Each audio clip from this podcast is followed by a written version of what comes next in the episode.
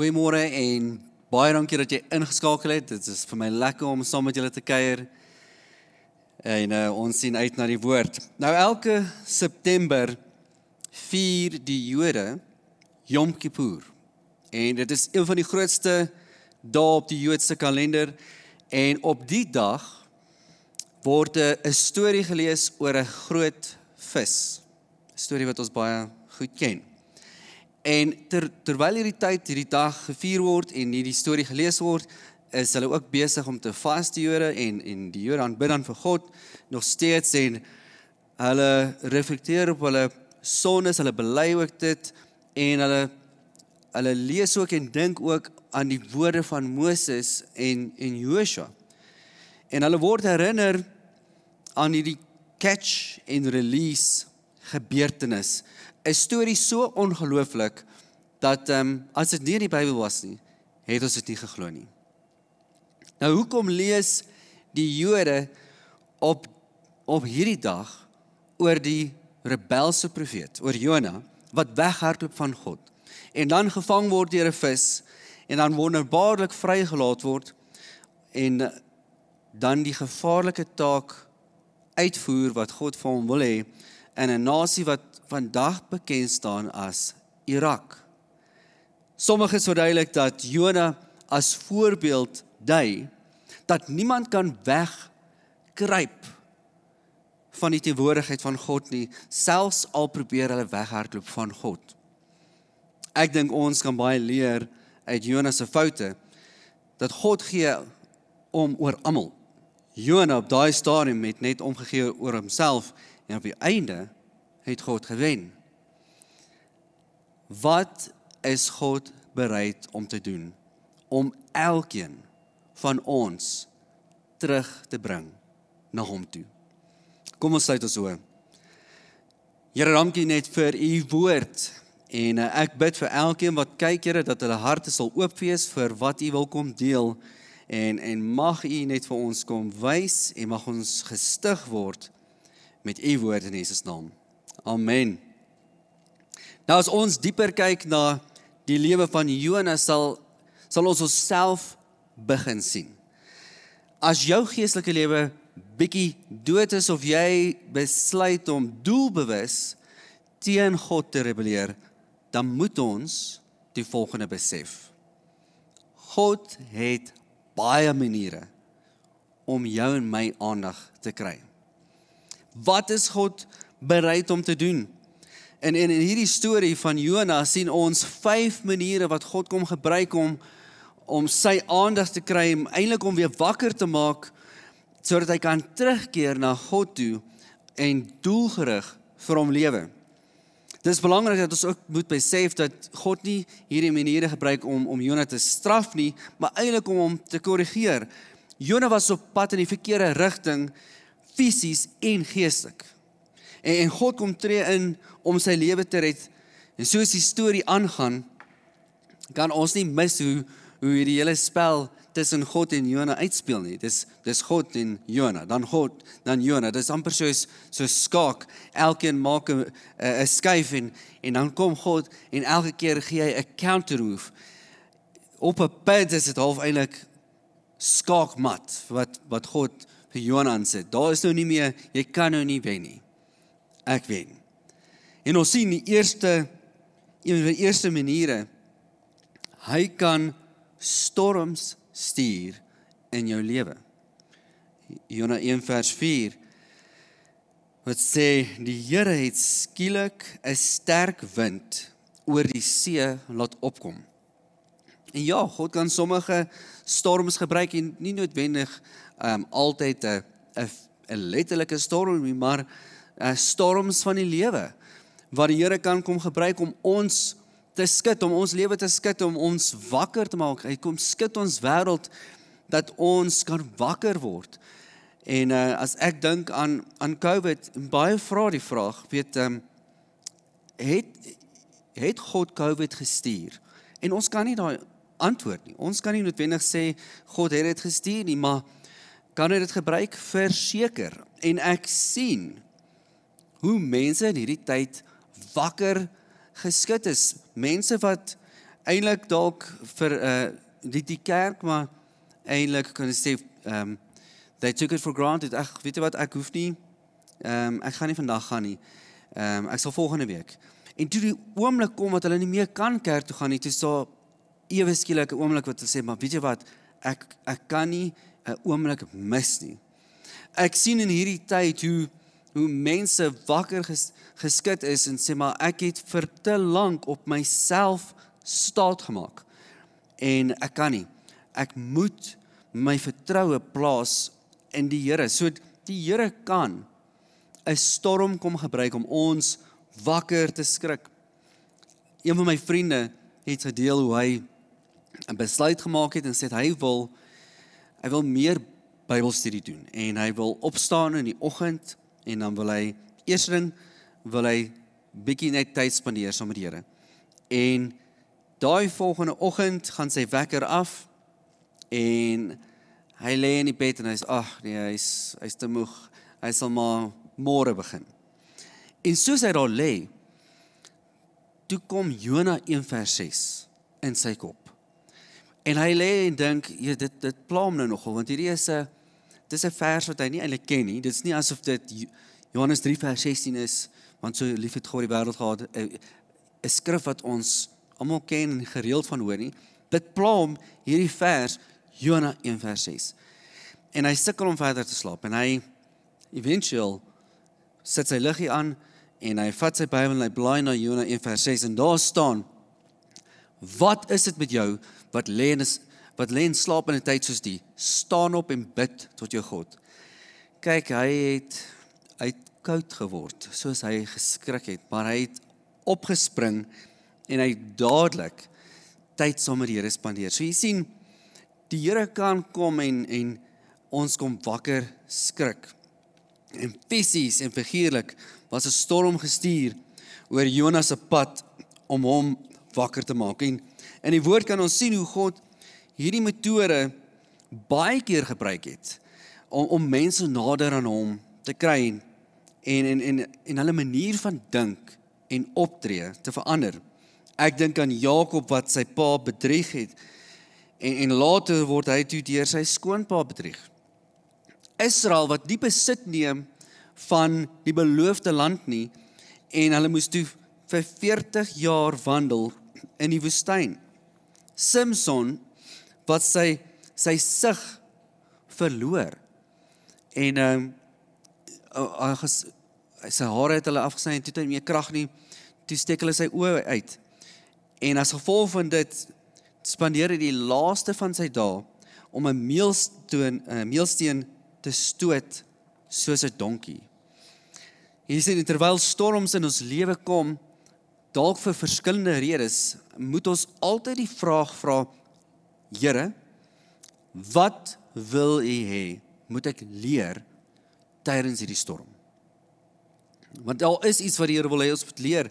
Dis 'n geleentheid waar ons kan groei. Dis 'n geleentheid waar ons kan nader kom aan die Here. Die tweede manier wat die Here baie keer gebruik is, hy raak mense aan wat naby jou is. In Jona 1 vers 5 sien ons dit. Jy sien al was Jona die een wat ongehoorsaam was en wat weggehardloop het. Was die matrose wat saam met hom op die skip was, sê in vers 5, hulle was bang uit uit vrees vir hulle lewe. Jy sien toe die storm kom, was was Jona op pad om om te verdrink. Maar onthou, as jy op 'n skip is en daar's 'n storm en die skip sink, is jy nie al een wat verdrink nie. Daar is baie ander op die skip wat ook ehm um, saam met jou kan verdrink. En uh, hierdie matroos het dit geweet. En die storm wat Jonas se lewe affekteer, het hulle lewe ook kom affekteer. En ek vra weer die vraag, wat is God bereid om te doen om jou en my terug te bring na hom toe. Wat ook al dit vat. God sal doen wat ook al dit vat.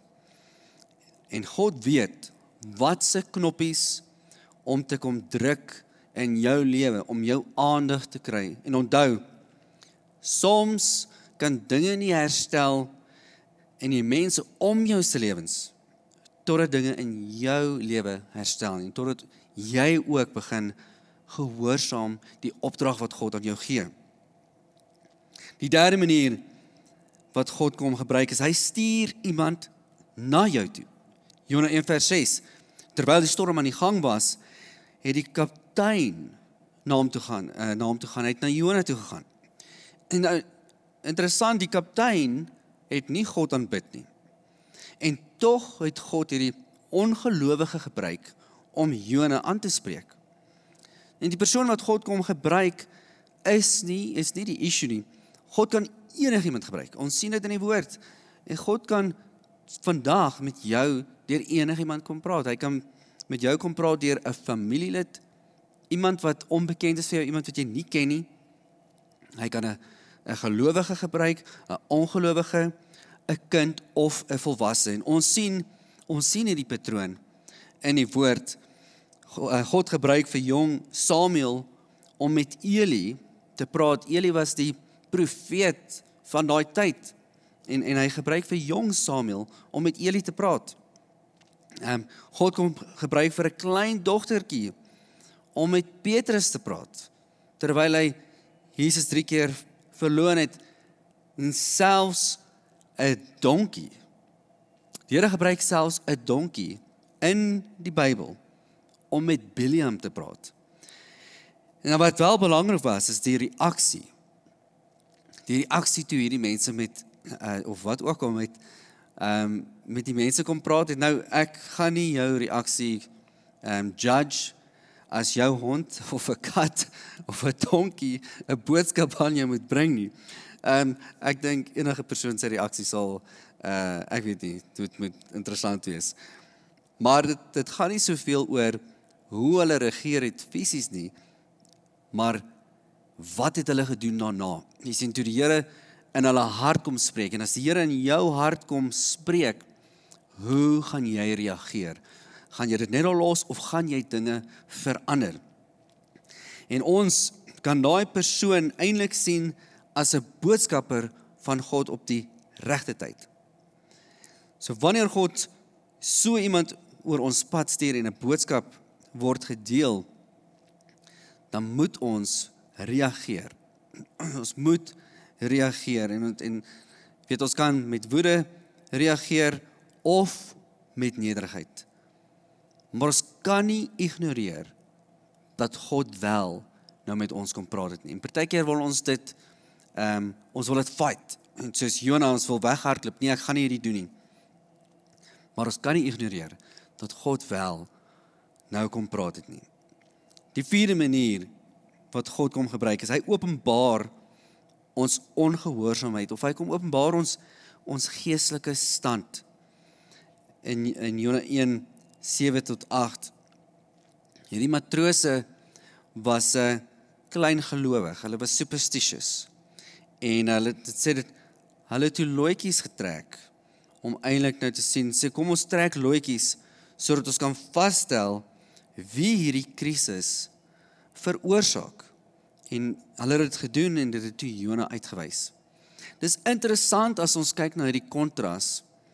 Want hierdie ongelowige matrose het onderskei dat hierdie storm is uh, is nie net 'n natuurlike storm nie. Hierdie storm kom van God en en dis as gevolg van iemand wat aan boord is wat hulle hierdie storm ervaar. Hulle besef dit. Maar Jona wat God aanbid, hy besef dit nie. En dis is nie altyd so nie. Partykeer kan ons so blind wees vir dit as God besig is om te werk. En ons sien die patroon 'n paar keer ook in die Bybel hoe God vir Farao gebruik om om om Abraham se leuns te openbaar toe Abraham lieg oor sy vrou. Hy het gesê sy vrou is eintlik sy suster. God gebruik vir vir Mordekai, Mordekai om Haman se plan om al die Jode dood te maak te openbaar. God gebruik vir Petrus om Simon se valse motiewe te openbaar. En dan kom gebruik God vir Nathan om vir Dawid aan te spreek en sê Dawid jy het gesondig voor God. Die vyfde manier wat God kom gebruik is hy raak jou fisies. Jonas 1 vers 15. Toe die matrose agterkom dat Jona skuldig is. Sê die teorie matrose Jona opgetel en in die see gegooi. Wat beteken dit teologies vir vir jou en vir my? Dit beteken dat die hand van God se beskerming oor ons lewe partykeer ook ervaar kan word as sy hand van regstelling. Jy sien God is 'n Vader wat ons wil beskerm en uh, hy sal ook partykeer kom regstel. God trek nie sekere mense bo ander voor nie. Ehm um, en ons sien dit in die woord Miriam wat Moses se vrou was. Sy het melaats gekry omdat sy wou rebelleer teen Moses. In Handelinge 5 beskryf Lukas die gebeurtenis toe Ananias en Safira dood is nadat hulle die kerk wou bedrieg deur te lieg vir die Heilige Gees. Later beskryf Paulus ook hoe sekere mense swak en siek is omdat hulle die nagmaal verontagsaam. Sê hoekom ons kan die vraag vra hoekom sal God so iets toelaat? God is te lief vir ons. As God die Vader is hy te lief vir jou en vir my om ons net toe te laat dat ons aangaan op die pad waarmee ons besig is. As hy weet dit is die afgrond lê voor. En ek sê nie met dit dat God siekte stuur oor ons pad nie, maar ek ek glo wel dat daar sekere gebeurtenisse wat uh, die Here ook gebruik. Al gebeur dit en is ons eie as gevolg van ons eie keuses wat ons sekere dinge doen en en goed gebeur kom die Here en hy gebruik 'n situasie hy kom gebruik 'n situasie ook om ons terug te wen na hom toe. En Jonas se reaksie in in vers 12 is hy sê vir hulle gooi my in die see. Jonas kon eintlik opgestaan en gesê weet jy wat ek dis my skuld ek sal ek sal nou afspring ek sal um, van die van die skip afspring. Maar hy doen nie dit nie. Hy hy hy lê sy lewe neer en hy gee oor. Hy sê tel my op en gooi my gooi my van die skip af. Ek wil begin afsluit.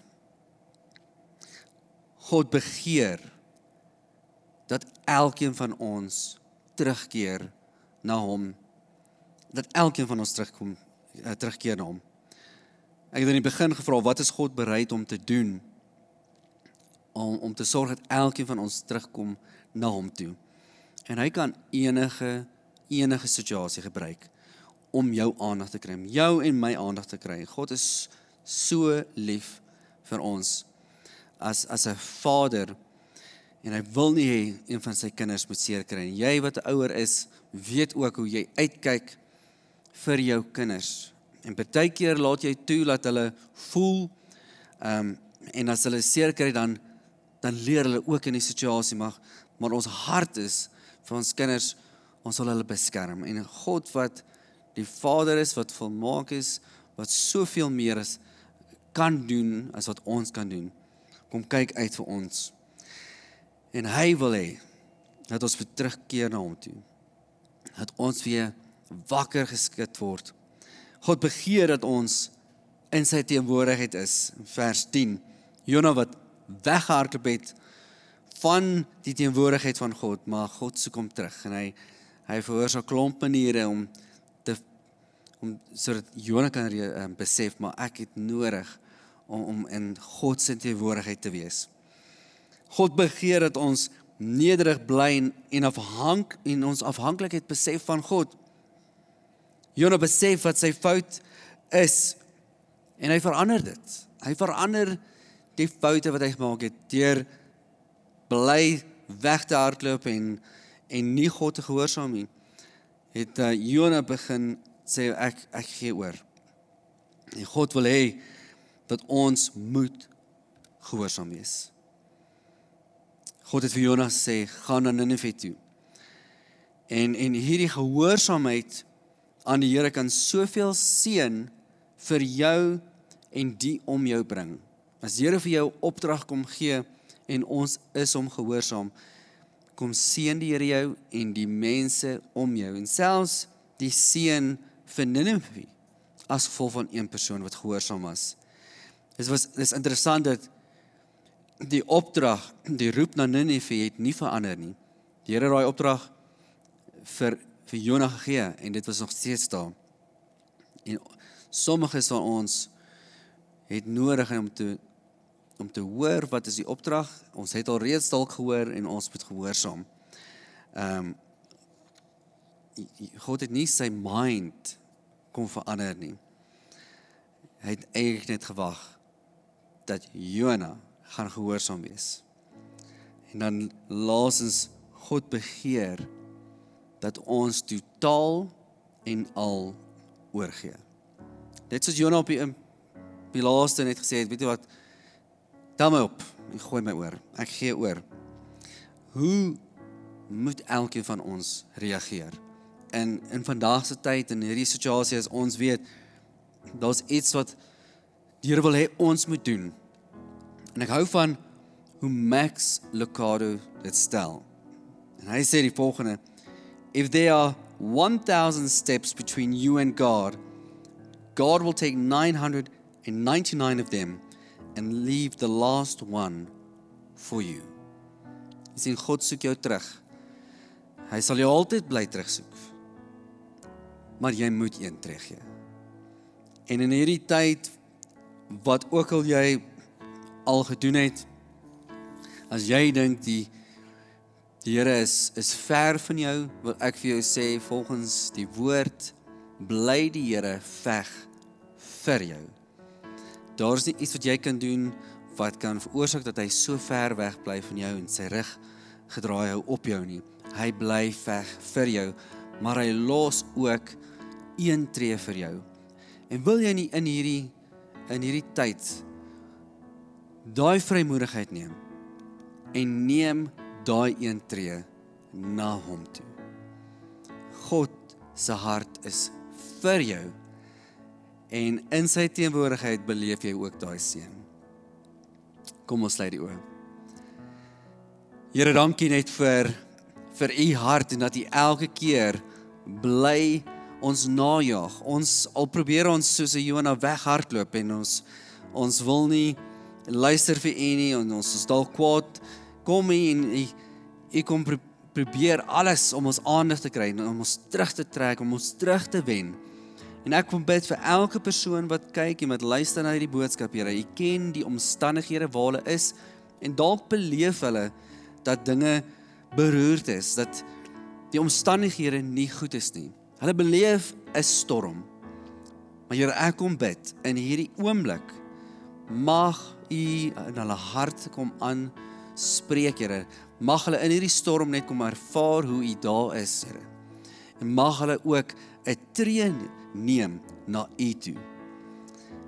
En soos hulle dit doen Here dat hulle ook u seën begin ervaar in Jesus naam. Amen. Baie baie seën vir vir elkeen van u dankie dat dat julle ingeskakel het om te kyk en en mag jy die seën van die Here beleef en mag jy ook daai daai tree neem na God toe. Die Here seën elkeen van julle. Amen.